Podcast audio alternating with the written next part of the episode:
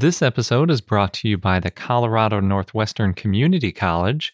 Join them for two weeks digging up dinosaur bones from the Jurassic period in Northwest Colorado this summer. For details, go to cncc.edu slash dinodig.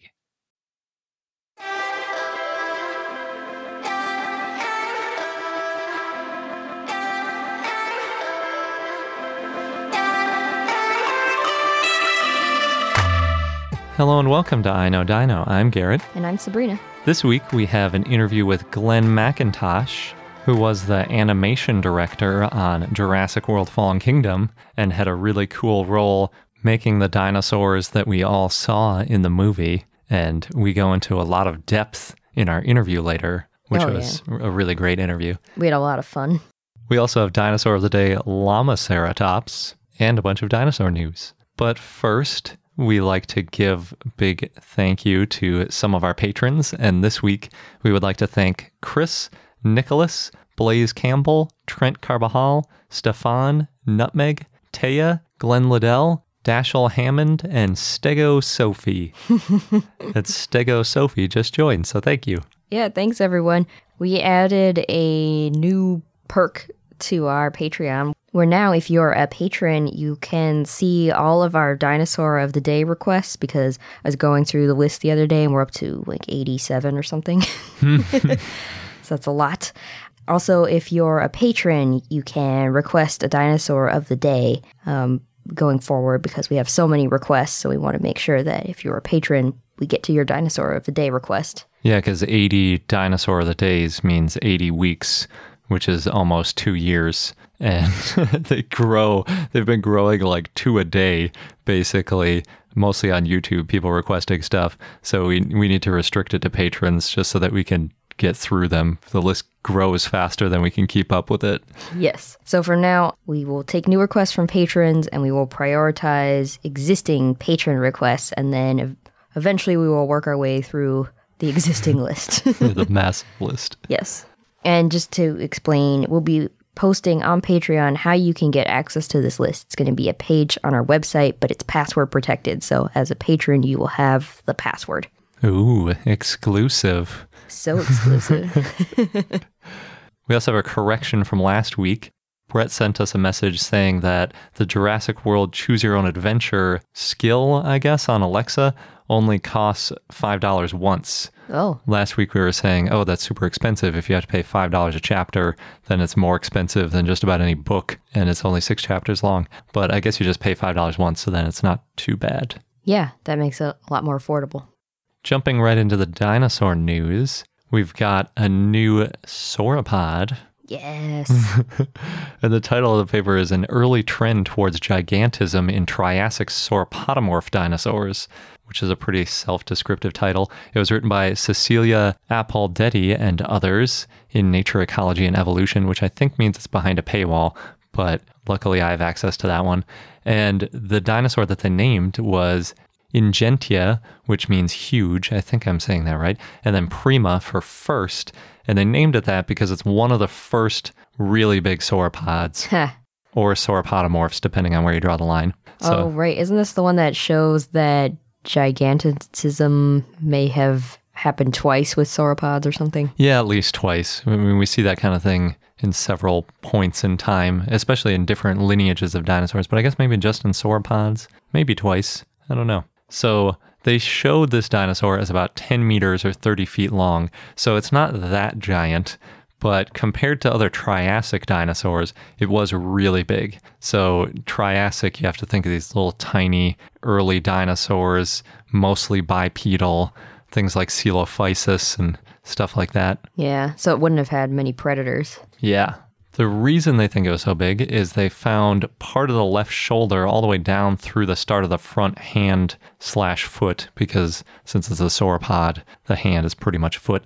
And then they found most of the neck, including the beginnings of pneumatic fossae. In other words, it's sort of that hollowing of the bones, like the bones are being reduced to make space for stuff like air sacs and possibly lightening the load. So we're really starting to see the signs of gigantism, especially in dinosaurs, in this really early dinosaur. They also found a second specimen, not the holotype, but what appears to be another individual that had more of the limb bones and also some tail vertebrae. So they have a pretty good view of what the dinosaur looked like. It was from the late Triassic, about 210 million years ago, and they found it in South America, specifically the San Juan province of Argentina shouldn't be too surprising it's from Argentina, especially a lot of Triassic stuff comes from South America too.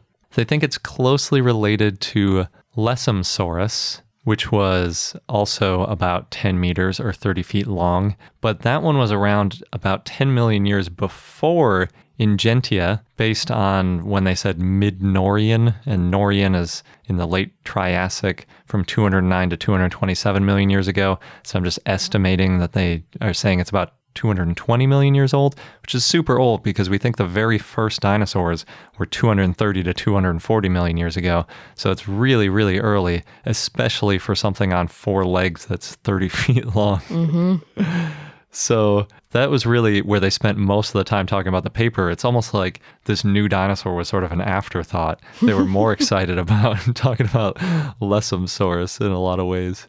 So it's a similar age, sort of, 10 million years off in a similar place. It was one province to the north. This Lessemsaurus was found in La Rioja in Argentina, and they propose that the one that was found may have even been a juvenile with unfused vertebrae. Oh, so it could have gotten bigger. Yeah, and they think it could have weighed almost 10 tons. Wow in the Triassic, which is just crazy. And this is 70 million years before Brachiosaurus, which is estimated in more like the 20 to 30 ton range.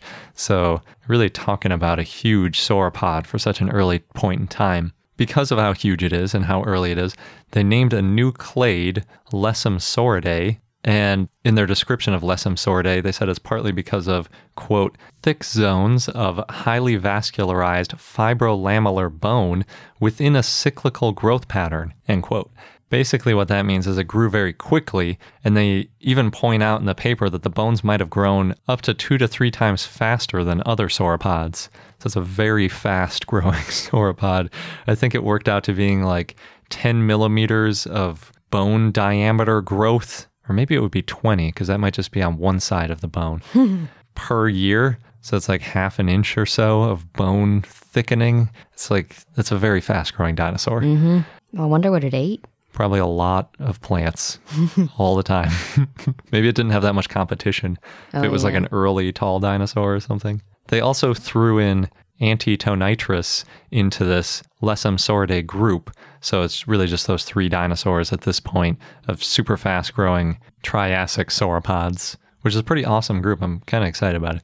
They Kinda. I could be more excited, I guess. It's okay. I'm excited enough for the both of us. If they found some like really early ankylosaur that was huge and had like mm. a club on its tail, then I'd be very excited. That's okay. this is where the real excitement is. I guess so. And then to your point, Sabrina, what you said earlier, they say it's the first pulse towards gigantism in dinosaurs that occurred over 30 million years before the appearance of the first eusauropods. So I think there was a second, you know, big growth in eusauropods later, mm-hmm. but these are sauropodomorphs maybe or just very early sauropods that had a separate sort of growth pattern going on. Yeah, sauropods are the best.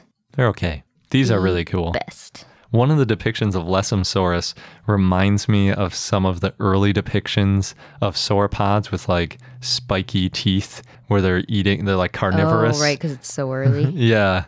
I don't, I think they were still herbivorous, but I, it's like the skull that they showed had such sharp teeth and it, such like a big boxy head too compared to later sauropods which have kind of tiny heads even something like Camarasaurus yeah, it's still a little bit bigger, a little longer, it mm looked like. But I couldn't find if they actually found that skull. I tried really hard to find what they actually found of the original Lessemsaurus. Mm-hmm. If they found that skull and like really know what it looks like well, if they're just guessing based on other dinosaurs that were around at the time. And I think they might just be guessing because it's usually really hard to find sauropod skulls. Sure. So they might so, just be kind of extrapolating a Camarasaurus back or something. We're back to the need more fossils. Yeah. Yeah, they didn't. They definitely didn't find the skull for Ingentia, so it's too bad. But the they did find the the long bones, as they call them, which are super useful because then you can see how quickly they grew. Mm-hmm. That's pretty cool. Yeah.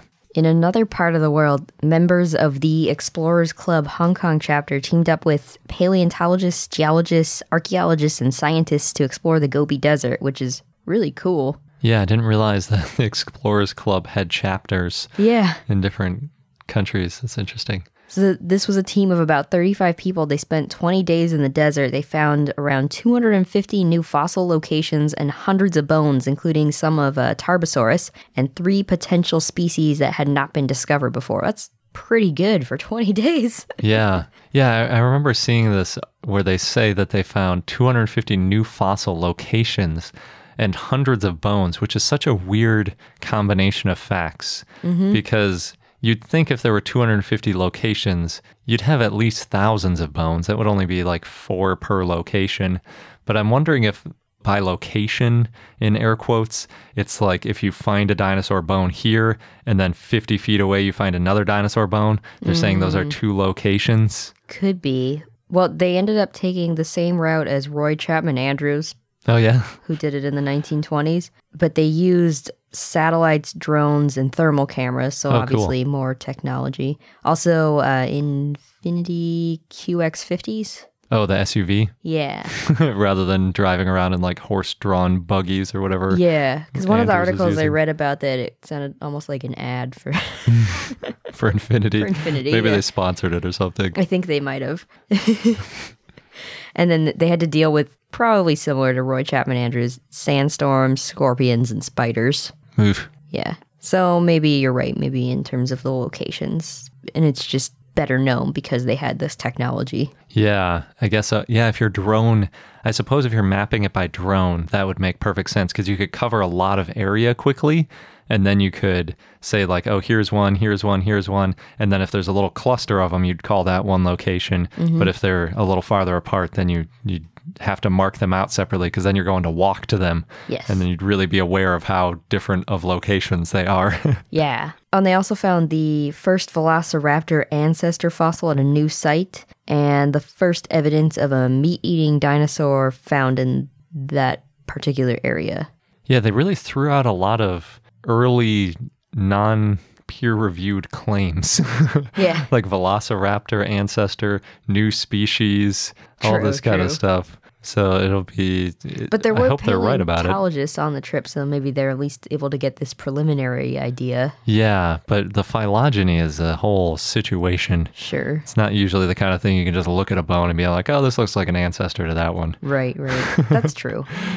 Yeah, I don't know too many details because it was all very, it was about the excitement. I assume it's just a dromaeosaur that they found and they know it's from an earlier formation. Mm. And then they just kind of throw that out there as a sort of simplified version of what it is. Mm-hmm. So, yeah, now these bones are going to be analyzed, and then paleontologists are going to go back to these sites so they can find more bones. Nice. Yeah, 35 people that they sent out there. That is a ton. Mm-hmm. Usually these excavation teams are like, what, one to 10 sort of range, usually less than 10. 35 is a lot. They had to carry all that equipment. I guess. It, well, no, they had their infinities. Oh, that's true. they didn't need to carry anything. So now we got museum exhibit news. The Lapworth Museum of Geology at the University of Birmingham in the UK has a new exhibition from now until October 27th called Drawing Out the Dinosaurs. And this showcases the history of, quote, the drawn dinosaur, combining outdated paleo art with some of the very latest reconstructions of Mesozoic animals, end quote. So it's basically two centuries worth of art and media. It sounds Wow. pretty cool. Yeah. Because you can imagine, we talk about this all the time, how our depictions of dinosaurs have changed so much, even in just the last 10 years. So it's cool to see it all over a 200 period span. Yeah, 200 periods. 200 year. You know what I meant. In Kansas City, Missouri, at Union Station, they have a new exhibit from now until January 6th called Dinosaurs Revealed. There are 26 life size animatronic dinosaurs. They've got Ankylosaurus, T Rex, lots more carnivores, and two skeletons, as well as some skulls. And if you visit, you can touch some. This includes touching the femur of a Camarasaurus, which is nicknamed Lyle. Hmm. I don't know the story behind that, but I like that. There's also a sandbox where you can, quote, sculpt a volcano and cause it to erupt with flowing lava through special lighting effects, end quote.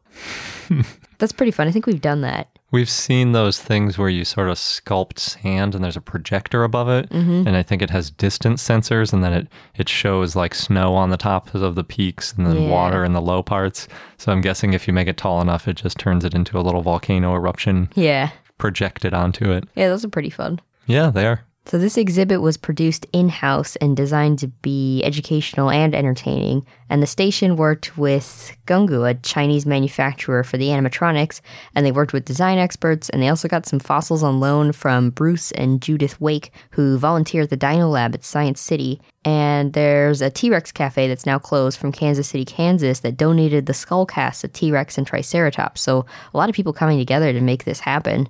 Pretty cool. And oh, and other fossils came from the University of Kansas Biodiversity Institute and Natural History Museum and the University of Missouri Kansas City Department of Geosciences. It took them nine months and about $900,000 to make. So if you want to visit, tickets cost $15 if you go on a weekday and $17.95 if you go on a weekend. Cool. Yeah, $900,000. It must be good. I think my mom actually went to that and said it was really cool mm-hmm. because she lives near Kansas City. and then they said, too, once this exhibit is closed, since they bought the exhibit rather than a lot of times they'll just kind of rent moving through exhibits, mm-hmm. they'll have this exhibit that they can either put in one of their museums or sell it to another museum so it can go on permanent display somewhere. Oh, nice. Or maybe, I Or guess. it could be a traveling one. Yeah, they could also just go that route. But yeah, it's definitely going to be around for a little while. If you're a student in northeastern Arizona, Northland Pioneer College is offering a new paleontology course this fall all about dinosaurs, and it's a three credit course. You can transfer it as a science elective into the paleontology programs at either Northern Arizona University or University of Arizona.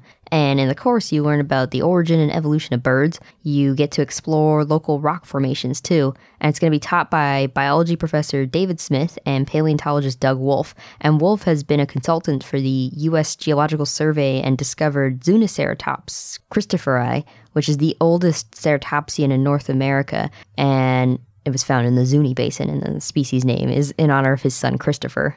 Cool. Mm-hmm. Yeah, I didn't take any classes about dinosaurs. You audited one It did. when you were an undergrad. That was fun. There was a lot more to it than I was expecting. yeah, everybody is always surprised with how much there is to dinosaurs once you really get into it. Mm-hmm. But it sounds like that one might even, Well, if you get to explore local rock formations, that's yeah. cool. That puts a whole new perspective on it. Because the one I audited was like a like a lecture hall with 300 people. Yeah. Very different feel. yeah. Much more analytical than getting out there and really looking at some of the bones and stuff. That would be a lot of fun. And you get college credit for it, then it's really a win win. yeah. I wonder if you could take that class if you're not enrolled in a university. Um, If it's at a community it's college, community college, right? so you probably could. And then if you wanted to transfer the credits or whatever, you could. Yeah, but even if you're just a dinosaur enthusiast, maybe you could take it. Yes, but we don't live in Arizona, so that's the problem. That's true. Plus, we're not great at it. It's best to leave that to the professionals. So we have some Jurassic Park and Jurassic World stuff to talk about. This one was great. Somebody put together clips from Jurassic Park. I think it was just the original, and it's got all the characters, including the dinosaurs wearing high heels. Hmm. It's only 21 seconds long, but I really enjoyed watching it, and it's very easy to watch on loop. You can see Brachiosaurus in these giant zebra striped heels. There's Compies in small yellow heels, and then it ends with T Rex in yellow polka dot heels, and it's roaring as the Jurassic Park banner falls on her. You know, that end scene. Oh, is this just a play on the fact that they're all female dinosaurs? Is that what they're going for? No, because the male characters in the movie are also wearing heels. Oh, even the humans? Yeah, all the humans. Why did they do this? Just for fun, for laughs. Just for the lulz? Yeah, okay. and it worked. it's gotten a lot of views. That's good. And last, there's already speculations on what Jurassic World 3 will be like now that Fallen Kingdom's out. I guess I'm not surprised, but we're still three years away. Yeah. I don't even know if they've finalized their script yet. Mm-hmm. But according to Screen Rant, the dinosaurs should win in the final movie. Now that the dinosaurs are free, quote, the fall of the kingdom has begun and now it's time for payback. Oh, so it's going to be. Do you think that's why they bought, brought Jeff Goldblum back to do mm. that ominous, like, oh, it's you so. Jurassic World, and that now it's actually going to be like what Michael Crichton always talks about with scientists gone mad, destroying the world, sort of thing. Could be. That's definitely one way they could go with it. That would actually be pretty satisfying if it just ended with like humanity's wiped out. It's just dinosaurs everywhere. But then how would they make another series if they decided to do that in the future? Then it's got to be like that dinosaur movie from around 2000 where it's just dinosaurs. Oh. There's no more humans. Oh. left. Or maybe dinosaurs bring humans back from old DNA things and then the humans wipe out the dinosaurs. It's just this never-ending cycle. Yeah. and there's like a Jeff Goldblum dinosaur that's like, don't bring back the humans. don't you remember what it was like? that would be wonderful. I feel like there is some fan fiction in there. It'd be fun to write. and before we get into our interview, I quickly want to talk about Jurassic World Evolution, the game, because even though it came out a couple weeks ago now, we were, I think, flying or about to fly between some countries when it came out, and we're finally settled back in the US, so I had some time to play a game. so I played it a couple days ago, and it's really fun. So basically, Jurassic World Evolution is the game that you would expect everyone to want to play who ever watched or read Jurassic Park because you get to make your own Jurassic Park. And it starts with actually sending teams out into the field to collect dinosaur DNA from fossils. You have a little research team, and a little helicopter flies out because it's got that overhead view of your whole park. But you don't actually really get to do any of the science of like picking out fossils or anything like that. They just show up like two minutes later with a bunch of fossils, and then you click on them and you're like, okay, extract the DNA. Mm-hmm. So there isn't much to the whole like extracting DNA. They leave that purely in the realm of magic, which might be for the best because there isn't really any real science or real way to do it anyway. It's kind of tedious. Yeah, and it, it would be. It's a little bit tedious anyway because you have to wait two minutes and you just basically are constantly sending this team back and forth to collect more and collect more because the whole goal is to get all the dinosaurs, right? Mm-hmm. And you get only little fragments of DNA from each fossil. So you have to do it lots and lots of times. It's actually, oh, that's realistic. yeah, I, yeah, true. If we ever could do this. And it reminds me a little bit of Jurassic World Alive in that way, the mobile game, where it's like you're collecting little bits of DNA for a long time before you can actually get the dinosaur. Then once you have the dinosaur, you go to your little, I think they call it the John Hammond Creation Lab, which is a structure that's attached to the side of one of your enclosures. And then you just say, like, make me a dinosaur. And sometimes it fails too, and you just like are out the money and you just throw away the egg, I guess. But then you can make the dinosaurs and you can also research improvements to the dinosaurs or alterations. You can make them look different colors, you can make them more aggressive, which I never did because why are you going to make the dinosaurs more aggressive? you could also make them live longer, which is nice from a, a monetary perspective because the dinosaurs do die and then you got to airlift them out of there. You like click on this helicopter and you're like, okay, get that dead dinosaur out of there. They like fly over it and crane it out. Um, so if they live longer, that's nice. And you can make all sorts of different dinosaurs. You start out, I think the first one that you can do is Struthiomimus, hmm. which I think they just went as Gallimimus in the first Jurassic Park, mm-hmm. but it's definitely Struthiomimus in this game. And the dinosaurs all look very Jurassic Parky, so they stuck to the canon of Jurassic Park, although they used all real dinosaur names. I think I haven't made Velociraptors yet, so I'm not sure if it's going to be the little feathery version or the big Jurassic Park one. I'm guessing it's going to be the big Jurassic Park one. But the first dinosaur that you can make, I think, is Ceratosaurus or something. They picked an interesting one for carnivores, at least, mm. that you can make. And I was so worried about making this carnivore. I made like a whole separate enclosure really far from the herbivores. Oh, in case it attacks and Yeah. eats everything. I waited until I got my upgraded electric fence to put it in, and then I, I put you can have these little evacuation shelters that you can have people hide in if there's a dinosaur escape or if there's like a hurricane comes by. And I put one right next to their their viewing area so that everyone wouldn't have as far to run. And yeah, but I think the most fun part of the game is when you're doing certain things with the dinosaurs. For example, you have to refill feeders and you can do the little goat feeder where it like pops a goat out, although it's not on a chain. So it just runs around in the enclosure and then the dinosaurs like track them down and eat them, which is really fun. But you have to refill these feeders once in a while. And you can either tell your little squad to go and do it, or you can actually get first person into the Jeep and like drive into the enclosure and do it, which is kind of terrifying. It's super fun to do. Yeah. And you can also take pictures while you're in there. So sometimes it's like, I'm going to try to take a picture up close of this super aggressive dinosaur oh, and not get eaten. Does it do a flash? I don't think so. I mean, it's like a first person. attention. Yeah. I mean, you get their attention just by being near them and they start kind of chasing you around. Sure. They haven't caught me yet. I made a big enclosure partly for the sake of being able to drive around and try to lose it. but the Ceratosaurus isn't that fast. I don't know. Maybe the T Rex will be faster and it'll be harder to escape, or the Indominus Rex, because you can make both Indominus Rex and Indoraptor eventually too, hmm. which will be Oh, interesting. but as a T Rex, maybe you just stay still. Oh, good point. Yeah. And then it loses interest and goes mm-hmm. away. Yeah, that'd be interesting.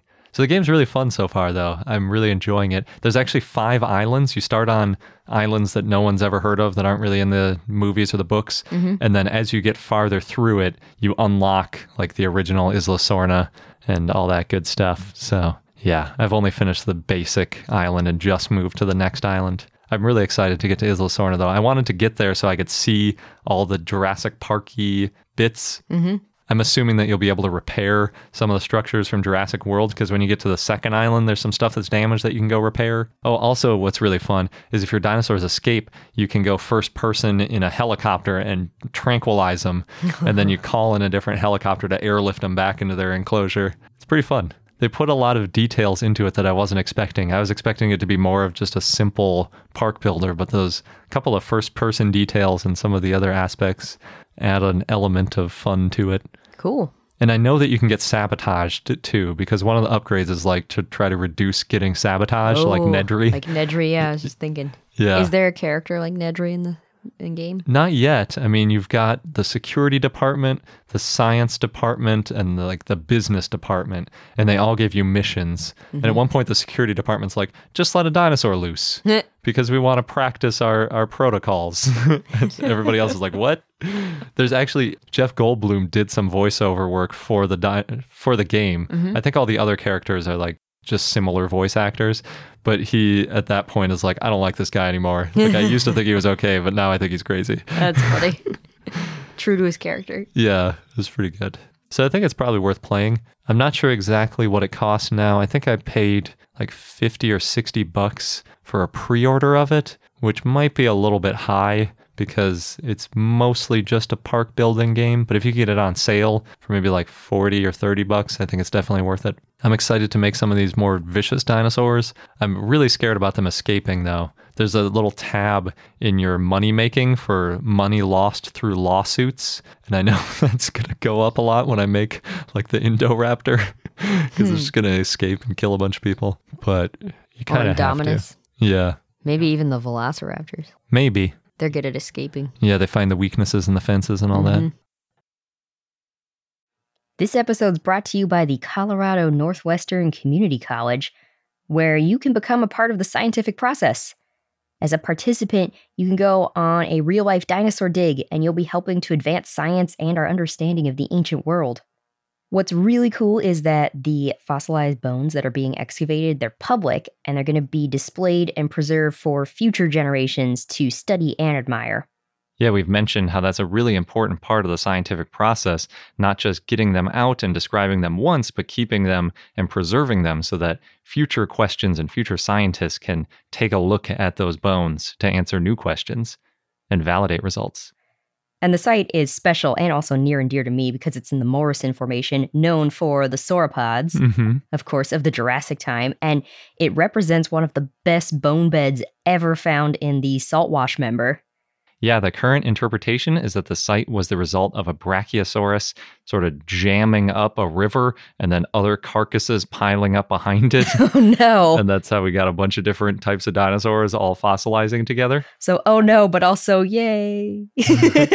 Good for us as scientists. hmm And dinosaur enthusiasts. yes. So there are two scheduled digs if you want to get involved with getting these bones out of the ground. You can go from July 6th to July 20th or from July 22nd to August 5th. Head over to cncc.edu slash dinodig. You'll get all of the details. Just make sure that you register online by May 31st. And again, that is cncc.edu slash dinodig, D I N O D I G. Now that we're all Jurassic parked and Jurassic worlded up, let's get into our interview with Glen all about Jurassic World Fallen Kingdom. And a little bit about Jurassic World and Jurassic Park 3. Yes, because he worked on those too. Yeah. And all of the dinosaurs. But also, just so you know, we've edited it because we we got so into our conversation. Yeah, we were talking for like an hour and a half. and so, if you are a patron, then you can get access to the full interview, the bonus content. Yep. So that's on our Patreon page if you want the full unedited version, which will probably be twice to three times as long. was, we just couldn't stop talking. There was just so much good stuff to talk about with all the dinosaurs. Mm-hmm. And now for our interview. Garrett and I are here talking to Glen McIntosh. We're very excited. Glen has been in the film and animation industry for over 25 years. He's originally from Calgary in Canada and he's lived all over the world as an artist. He's been working at Industrial Light and Magic since 1998 and has worked on a number of films, including Star Wars Episodes 1 to 3, E.T., and Jurassic Park 3, and Jurassic World, and also Jurassic World Fallen Kingdom. And oh, uh, Glen and I, we got to meet back in January at the Science Through Narrative Symposium at the Society for Integrative and Comparative Biology Conference in San Francisco. And he gave this amazing talk called Using Narrative Film Structure and Technique to Engage an Audience. And uh, it was about how to captivate audience, whether for fiction or nonfiction. And he also shared some test footage of Jurassic World. So, all really great stuff. We're really excited to have you here. Thanks, Glen. Oh, thank you very much for inviting me. It's uh, great to be here. I guess we kind of have to jump right into Jurassic World Fallen Kingdom. Absolutely. Can you tell our listeners what was your role in the film? Uh, I was the uh, co animation supervisor uh, along with uh, Jance Rubinchik. Uh, I was the uh, animation supervisor on set. so um, throughout production, I had a chance to, you know, work with the actors, work with the, the director, work with the cameraman, and be on um, in a very similar way to uh, when I was the animation supervisor on Jurassic World. Uh, just to, uh, it was really important uh, as to, to like be there to give the actors uh, and the cameramen uh, as much information as possible as far as like the scale of the dinosaurs and the speed of the dinosaurs. one of the advantages of Fallen Kingdom was that JA was really supportive of the idea of uh, animatronics, and so there was a hmm. lot more animatronics in Fallen Kingdom that the actors were able to uh, react to. Mm-hmm. But when they, those weren't available, when the actions were like you know too dynamic or too fast, uh, we had a number of um, sort of techniques that we would use. Uh, on the first film, we had sort of those raptor helmets that I think mm-hmm. a lot of people saw. I sort of sort of did a quick drawing to make sure that the pivot point of the the head was correct, so that it gave uh, the uh, Chris and uh, Bryce just uh, you know great eye lines, but it also made them react where they didn't know what the uh, performer was going to do in the same way that you wouldn't know what um, you know a 500 pound Bengal tiger right in front of you would do. So you it, we got these like really great reactions from them. So then when it came time to do the animation, we're now able to like put uh, things that that the animal is going to do to make their their reactions look more authentic and uh, as opposed to something that was sort of like uh, static and, and standing still like you wouldn't move or react that way uh, the same way you would if there was an, uh, an animal that big, that close to you. Uh, so that was really Im- important to me. So like the um, the animatronics like provided a lot of that. A lot of that is driven by the the script. Mm-hmm. Uh, and in uh, the Colin's and, and Derek's new script, there were these like opportunities for for the animatronics to really uh, uh, shine, uh, such as you know blue on the operating table, mm-hmm. um, the T Rex, the bl- taking blood from the T Rex, where yeah. You're you're not required to have the animal do gross movements or like and big steps because those are typically uh, very tricky to do. Mm-hmm. But um, you know you can sort of uh, take advantage of of the and uh, of of the technology of what the animatronics was. I know that for the the truck sequence there was 10 of us underneath that truck. Uh, and I, uh, Neal Scanlan, uh, whose, whose team uh, operated and created all the dinosaurs, he let me uh, operate the nostrils for, uh, for Blue for that sequence, which is a lot of fun. But I was also mic'd up and I would uh, have an opportunity to sort of tell the other puppeteers, you know, like she's in shock, she's losing blood, let's have her shake more. And mm-hmm. so it was like ref- refining that movement you know like is is the the shaking too much can you know like let's tone it down a little bit or what sort of extra movements can we get out of her tail, and and um, it was really fun and and a, a, way to sort of like help create the performance uh, there. And then uh, once you get back into the animation, you know you're you're sort of building upon that performance with the CG. Yeah, That's awesome. I didn't even realize that whole scene was done with animatronics. That's really cool. yeah. We had trouble telling the di- like we knew that there was CGI and puppetry and animatronic, but we had a hard time telling. Yeah, we were on the lookout, and I missed that one. Well, that's great. Well, that's the, that was sort of uh, JA's goal is that the the there's a blending of technologies where you're you're not really sure what it is that you're looking at, and that was like the the goal throughout. That was sort of the mandate throughout is that you're always you know like tricking the audience into like you know well what am I looking at, and uh, by sort of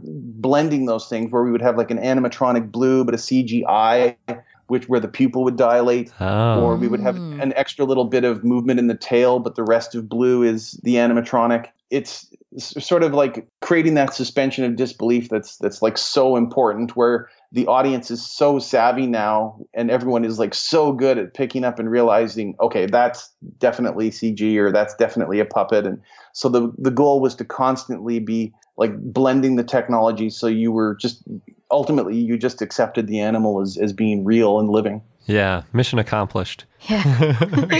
thanks So I want to ask, because you brought up the T Rex in the trailer too. How much of that was a puppet? Because I couldn't tell on that one either. So the the T Rex in the in, when they they're getting the blood from it, that Yeah. was uh, a, a good like majority of those shots is the animatronic.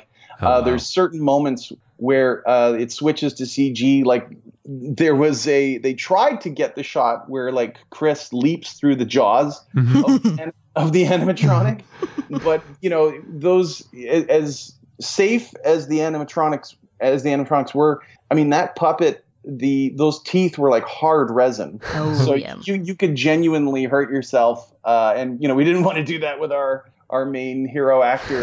Uh, as as as game as he was to try it, it was one of those things where it's like you know it's it, we're we're gonna get a better uh, like near miss moment if we can coordinate that uh, in post production as Hmm. far as like making the snap just barely miss them. hmm Um, whereas there's like a lot of uh, takes that you could you could try, and it's sort of harkened back to like the the the classic filmmaking that that you know they, they did uh, before there was CG, and there was a scene that was uh, ultimately cut from the movie where uh, the Indoraptor was playing with a human skull, What? and he, so there was a, he was a human, and it was this very harsh chiaroscuro lighting where it was very very dark, and there'd be these like hard shafts of light coming in through the cell, and then the skull would like bounce off the brick wall and land, and then this the animatronic claws would come in and pull it back out of into the shadows, Oh. and uh, we tried that all morning long one time one time where it was because the skull had to be thrown in a certain way where when it landed the eyeball uh, eye sockets had to be facing camera. So Mhm.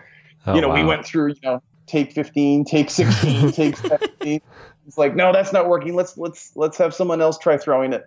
And then uh, the there was a hole in the top of the skull and the whole idea was that the the uh, indoraptor puts its claw from one of its uh, fingers into the hole and pulls the skull out of frame Mm. well it was as as as good as those puppeteers were to try and coordinate that is the, with those movements and they're all trying to control this enormous arm was almost impossible i ended up like putting on a blue a black sock over my arm to pretend like so that they would ultimately paint my hand out but i guided the claw down into the hole uh, to pull it out. So there was a lot of, um, uh, and the shot was ultimately cut, but it, it just it gave you me an impression of of the uh, the respect I have for how they did it back in the day, where you know you didn't have CG to go in and, and easily fix it. You know, Yeah. so there's a lot of uh, trial and error when you when you're shooting those sh- those scenes. So then the the shots that did make it of the Indoraptor claw when it's going after, I guess both times to Maisie, is that Yes. is that CGI or is that animatronic? It's the animatronic uh, hand when it's reaching out for Maisie's uh, uh, originally when it's when its hand is coming between the the, the bars. Oh, that'd be so freaky. just just uh, touching her hair. Oh, it actually touches her hair. Yeah. So there, was, there was a lot of, of uh, you know rehearsals and back and forth, and you know it was you know too close, too far away. So just you know, the same same sort of thing. Like, but but once you've got it, you've got it. Like now it exists on film. You you don't have to like you know shoot a ball and reference pass and Yeah. start worrying about the you know the perfect the lighting and how the the light would hit the the um the, the skin the skin detail. It's all there in camera, which which made it really exciting. Yeah. That makes me a lot more impressed with the actress who played Maisie, backing up, knowing that there's this animatronic like giant claw about to come out and get you.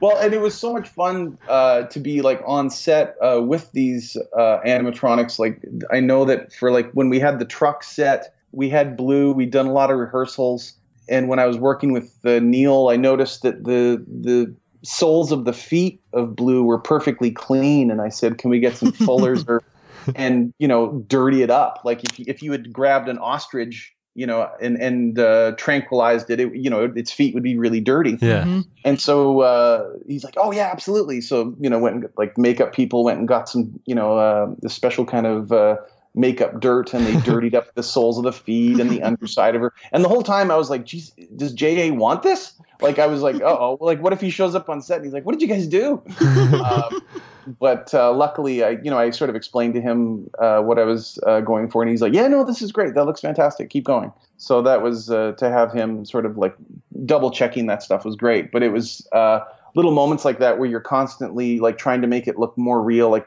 And, and part of that is is dirtying it up and you know Mhm. putting a lot of the environment on the animal whether it's like you know dirt or grass or mud or uh, just all the things that you would see on, on a real animal. We looked at a lot of reference of uh, reptiles, like crocodiles and tortoises and stuff like that. So, but what was fun was Bryce uh, had her daughter on set, and so the we're all underneath the stage getting ready to you know puppeteer this thing, and Bryce was like, you know, come on, come on, look at the raptor, and uh, her daughter just was like shook her head like, no, no way, I'm not going near that thing uh, it did look genuinely scary when as soon as it started performing Mhm. and uh, you know we're everyone was under there coordinating the action so it, it felt like like like a real animal which was really cool Yeah. Did you have to do a lot of practice beforehand before getting actually under blue or for any Yeah. of these? yeah there was a lot of rehearsal time beforehand uh, i um, was had the opportunity when they were like putting together the like the indoraptor they had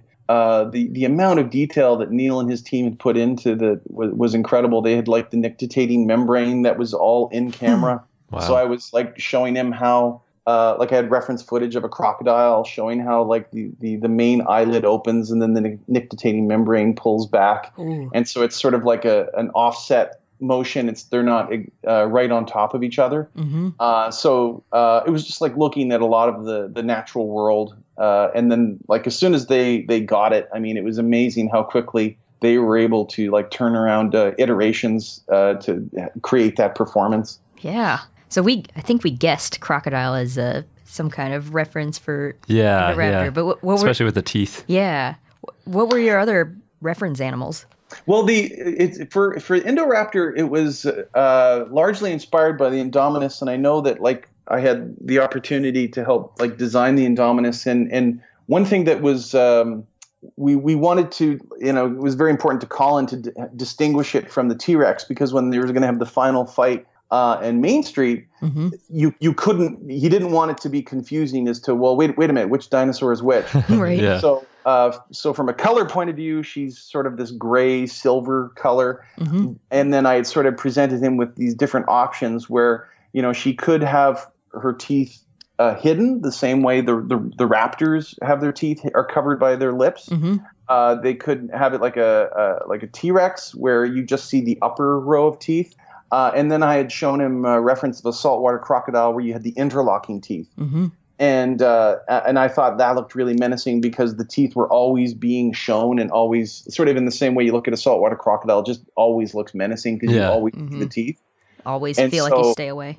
Exactly, yeah. and so the the Indoraptor, uh, the teeth are a little more, um, they're a little thinner, but a little bit more uh, like um, like spikier. Hmm. something that you'd see in a gharial or that that type of um, crocodile. Mhm. And so, but it was that same sort of interlocking quality that uh, just made her look really uh, menacing and, and scary. Yeah.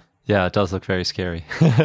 There's also uh, one thing that uh, was incorporated into both Indominus and the Indoraptor is if you'll notice, like the eye is angled slightly. yeah, I Uh, did notice that. So it, it's not parallel to the the the angle of the head. It's it's angled down slightly, Mhm. uh, just to give it uh, more menace. hmm And um, in the same way that like uh, there's the certain design of, of animals in nature, they just look mean, even though you know they're not you know, acting mean. They just that's just because of their design. You know, like if you look at like a rattlesnake, because of the its brow, Mhm. uh, it, it can't you know express uh, anger. It just it looks mean all the time. Or like if you look like at, at an eagle, it always looks really intense because Yeah. of the brow ridge Yeah. or if and if we found that by just changing the angle of the head because we couldn't animate the brow obviously because it's sort of like the the, the, the head of a crocodile so they don't really have expressive brow ridges like you would see on a dog or something hmm so uh, we want just by changing the angle of the head we could you know make the uh,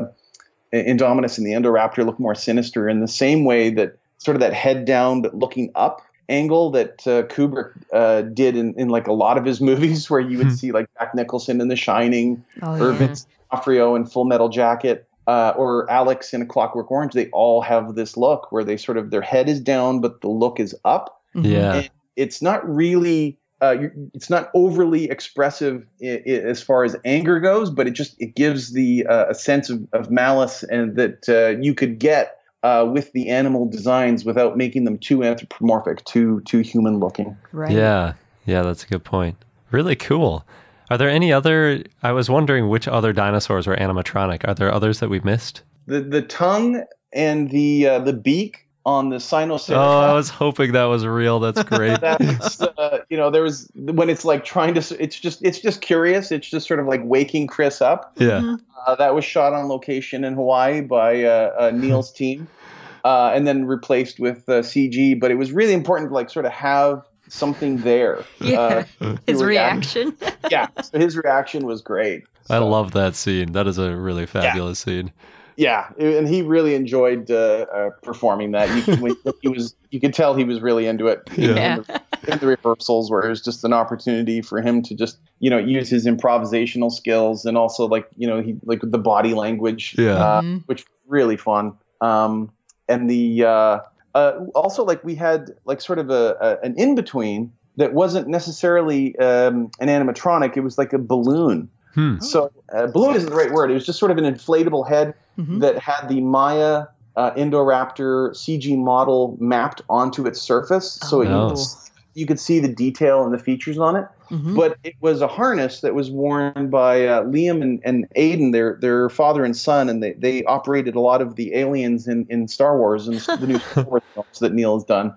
And um, they would, we had a tail made as well because what you found is that like you don't really get a sense of how enormous these creatures are until you put the tail in Hmm. Mhm. and so it was a great guide for the the cameraman to be able to see like holy cow in order to frame this thing i've got to like pull way back Ah. so it was also uh, a great guide for the actors like when we would be in there with the tail and we would sort of approximate you know what the length of the torso would be in between and then uh, you gave you a real sense of just how long these animals are you know Mhm. like even blue when she's standing there she's around 13 14 feet long. So you know in the dinosaur world she's she's not the biggest of dinosaurs but then when you you have uh, blue's head like right there in front of you you realize the tail is like 13 feet back. Yeah.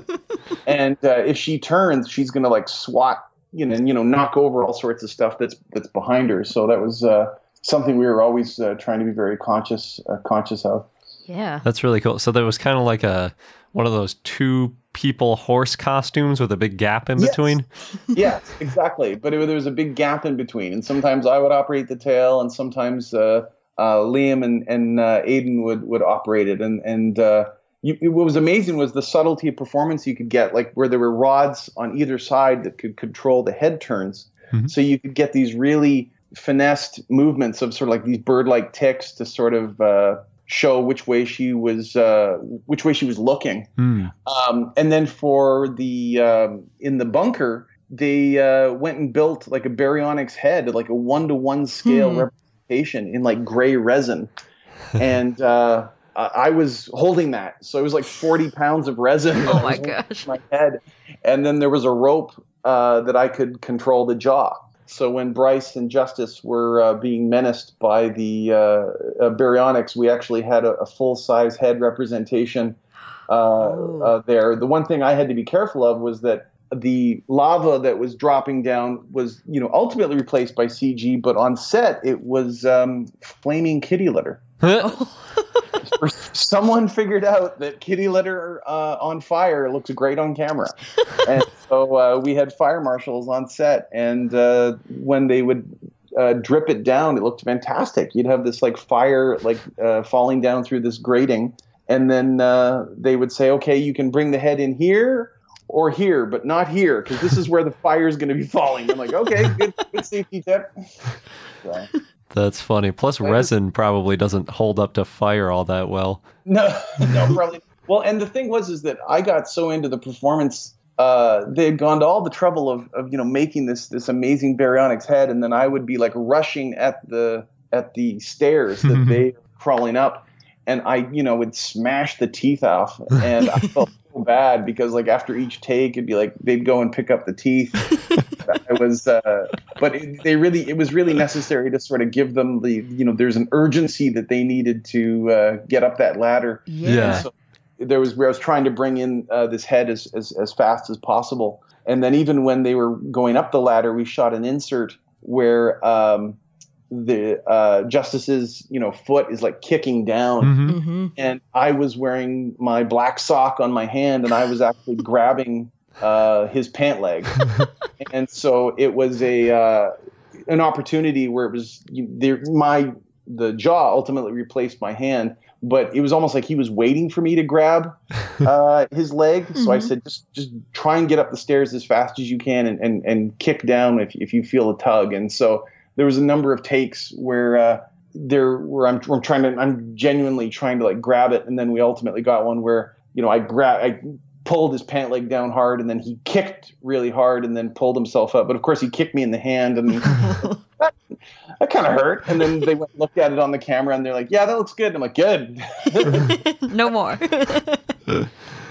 Uh, but it, it was fine it was but it, it was it was really fun to do but it was like it's uh, you're an animation supervisor and then you're all of a sudden you're at Pinewood Studios and you're in this uh, mock-up of a of a tube and you've got a black sock and you're reaching up and grabbing uh, a stuntman's leg and uh, you're like oh this is a cool job yeah. That That's sounds awesome. really cool. yeah We were so we were trying to figure out if we knew all the dinosaurs that or if we recognized all the dinosaurs in the movie, but there was one we we tried to figure out. Do you remember Garrett the lava scene? This is after the Sinoceratops licks uh Chris. Oh, yeah. The skeleton that gets engulfed by lava. Do you know what that was? You know, it looked like some sort of nodosaur. I um I don't know specifically. I don't know if it was if I don't think it was specifically based on an ankylosaur because it didn't have the distinctive horn shapes of the head. Mhm. But I I don't know. That's um That's a what I was question. guessing too. I, I, I assume just based on what I'd seen at, at the the Royal Tyrrell that it was like a, some sort of type of nodosaur, but uh, I couldn't uh, tell specifically. It might be kind of generic too. yeah yeah it could be so and what was a lot of fun was like after that like that whole um, stampede sequence was you, you in the trailer that we had to deliver in december Mhm. you saw the carnotaurus and uh, Mhm. everyone was really excited because you know you finally got a chance to see a carnotaurus in, a- in a Mhm. jurassic film but then of course in the trailer they show that the t-rex kills it Yeah. Yeah. so you're like, uh, you, we were trying to uh, uh, sort of, uh oh, now we've sort of established that okay, it's it's not going to be as much of a threat to the heroes because we see the T Rex get it. Mhm. Uh, and then in January, uh, the call came from uh, JA and uh, Colin and David Vickery, just sort of like, well, what if like could you, what if we have a, a fight right there? And we were all over that. We we thought that was fantastic. Like 'cause you Mm. can't have enough dino fights in a Jurassic movie and uh, but it was it was an opportunity to sort of harken back to sort of the the Ray Harryhausen um, battles that you oh see. yeah. Mhm. Uh, and you know Ray Harryhausen actually had like a, a um, you know ceratosaur and an allosaur and and he had a triceratops in so in uh, one million years BC and so we had an opportunity to sort of uh, do our version of uh, a Ray Harryhausen uh, battle uh, and that was that was a lot of fun because it was sort of a lot of that environment ultimately ended up being CG Hmm. because we didn't uh, know what sort of camera work we were going to need because we didn't know what sort of choreography we were going to have.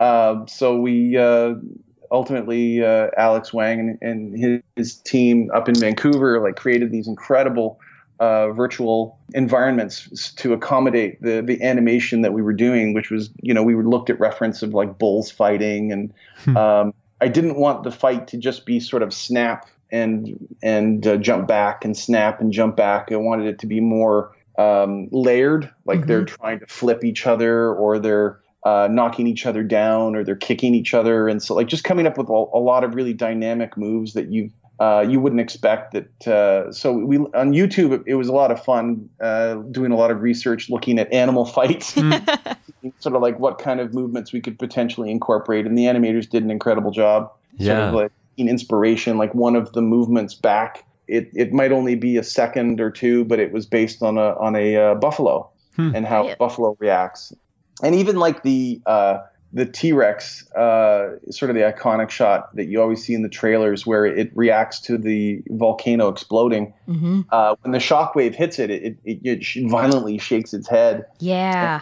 I liked Uh, that. Yeah, and uh, that was animated by Lee McNair, who was the associate animation supervisor, and uh, he had found reference of an, a bull elephant uh, being really mad at a, uh, a cameraman, and violently shaking its head. And so we sort of reasoned that the the T Rex would be, you know, annoyed by the shockwave, and so it would shake its head similarly. Yeah. So he incorporated that move uh, uh, into that. So it was it was a lot of fun to sort of find these like moments to sort of like build into the performance of the dinosaurs so that they felt, felt as real as possible. Definitely. Oh, how about that Brachiosaurus scene though? The one where where the islands So exploded. sad, that was oh, got me every time, and we saw it three times.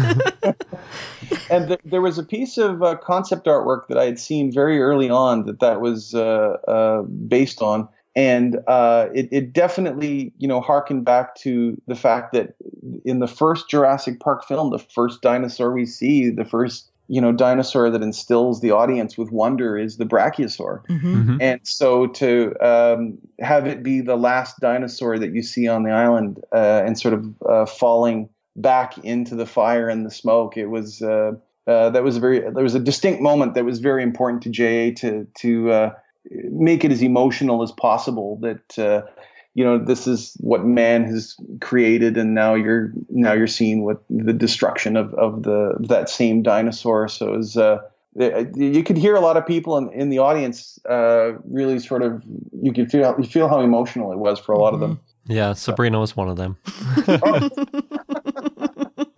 Oh, good. Well, that's good. That's what movies are supposed to do. Yeah. Yeah. So there were a lot of new dinosaurs in this movie. I mean, you mentioned Carnotaurus is one of them, and, and Sinoceratops. Mm-hmm. Did how much research did you do for creating all of these new dinosaurs in the movie? Well, the the I what's interesting is that like across the board, the idea is that the animals are slowly starving. The Oh. uh, without without the humans being there to sort of control the feeding, uh, they're sort of left to this uh, ecosystem, and there aren't enough animals to kind of support uh, Hmm. that ecosystem. And so, if you look at the Carnotaurus, uh, it's it's uh, preorbital fenestra, that sort of that hole in front of its its eye hmm uh, it's sort of sunken in a little bit, and that's deliberately done to sort of show that you know the animal is is kind of starving. Hmm. And across the board, if you, a lot of the dinosaurs had this sort of weathered quality to them, and they were a little bit worn and and uh, disheveled, and that was uh, sort of done to show that you know they were getting along fine, but you know as the volcano started to impact the environment, it was affecting you know the herbivores and then obviously the carnivores as well. Um, and what was interesting was that you didn't see any uh, Parasaurolophuses um, in the stampede, Yes. but you did see them uh, at the end um, in sort of the it's coming out of the cages. Yeah. Uh, but but not that many. And so, um, in my own mind, I had reasoned that uh, that was one of the ways the mosasaur stayed alive was that uh, the Parasaurolophuses were coming down to the water's edge to drink in the same way wildebeest will come down to the water's edge to drink, and then the crocodiles will get them. Well, that's the, the mosasaur was surviving on Paris Parasaurolophus, so that's why. in my mind, we didn't see as many of them, but uh, who knows if that's uh, if that's what Colin intended or not. I like that. it made sense to me. So the Stygimoloch was great too. Yeah, yeah, that was a, a really fun character, uh, and and I had a chance to sort of like perform on set uh, with Chris and Bryce. Uh, they had made a resin head similar to what they had done with the baryonyx, Mm-hmm. and um, it uh, those horns were genuinely sharp, and uh, I was afraid I was going to get too carried away with my performance and slip and get impaled on one of the horns. It like it was like a dinosaur statue collector, you know, killed by a dinosaur statue. Like, the, oh, the irony of that would have been terrible. But the um, uh, it was uh, really fun to perform with because the uh, uh, it's it we had we had, I had them put a, a handle at the back of it on, and so I even though it, uh, it weighed a little bit, I could sort of uh, uh, shake the head, and uh, it, it gave Bryce and Chris something uh, to react to because you don't realize how big that head is until um, you know you see it in front of you. So it was uh, a really like a fun character to sort of play with, and when it runs around the corner and escapes, and the bucket comes flying out, there was uh, I was behind that corner and I would get audio cues from the assistant director like okay throw the bucket and did like uh, like 15 takes of like throwing the bucket in, in different ways which was uh, that was the, another another like fun little uh, opportunity when you're being when you're on set Yeah. I liked the touch too when it did hit its head. It kept having to kind of shake it off. Yeah, yeah, which was a lot of fun. Uh, there were look, um, uh, Jansen, his team did a great job animating it, but I know like we looked at a lot of reference of like uh, uh, ibexes and you know goats and and rams, like when they you know meet head like big bighorn sheep when they meet head on, how they'll kind of like shake it off uh, because of the the impact involved. And uh, so when it started like mowing people down at the auction, it uh, it was a lot of fun to sort of see them film that and have all the uh, the stuntmen get uh, like all the stunt people were being ratcheted all over the place, which was amazing to see. Oh, that's funny. yeah, that was a good scene. You gave Yeah, it. that was fun. yeah. Yeah, that's great. Well, I've got one more question. If somebody wanted to find out more about you and your work, where would the best place be for them to go? I I think if you go to ILM like the ILM website, there's a like a bio on me, and um, I'm going to be at Comic Con this year. I'm going to be at the Chronicle Collectibles booth. Cool. Oh, nice. Uh, and I'm going to be. Um, I was there last year doing uh, dino sketches for the fans, uh, and I will be there again this year. And so, if anyone wants, you know, is a fan of the uh, Jurassic films and they want like a, a Jurassic sketch, uh, I can certainly do one for them.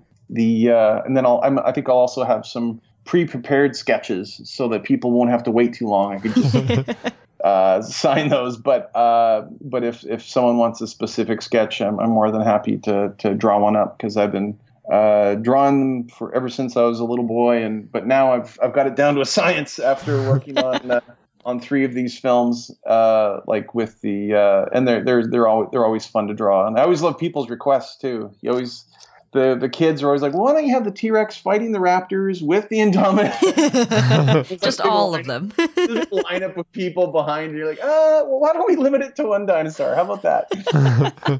They- it's always fun to hear uh, um, their imaginations because they're always coming up with something like way cooler than you could ever think of.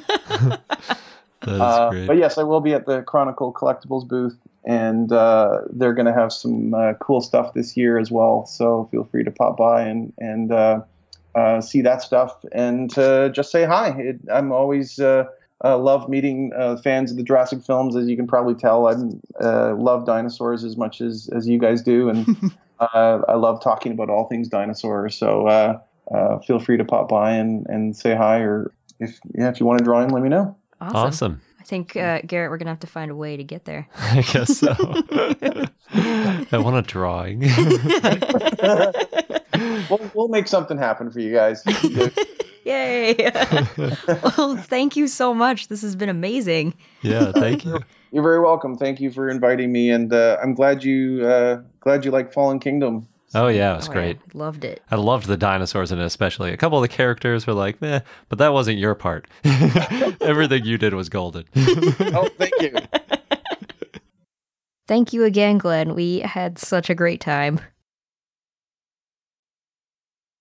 And now on to our dinosaur of the day, Lamaceratops, which was a request from Philip via Patreon. So thank you. And as a quick reminder, we have over 80 dinosaur requests right now, which we do plan on getting to, but it will take mm, probably close to two years since we do this show once a week.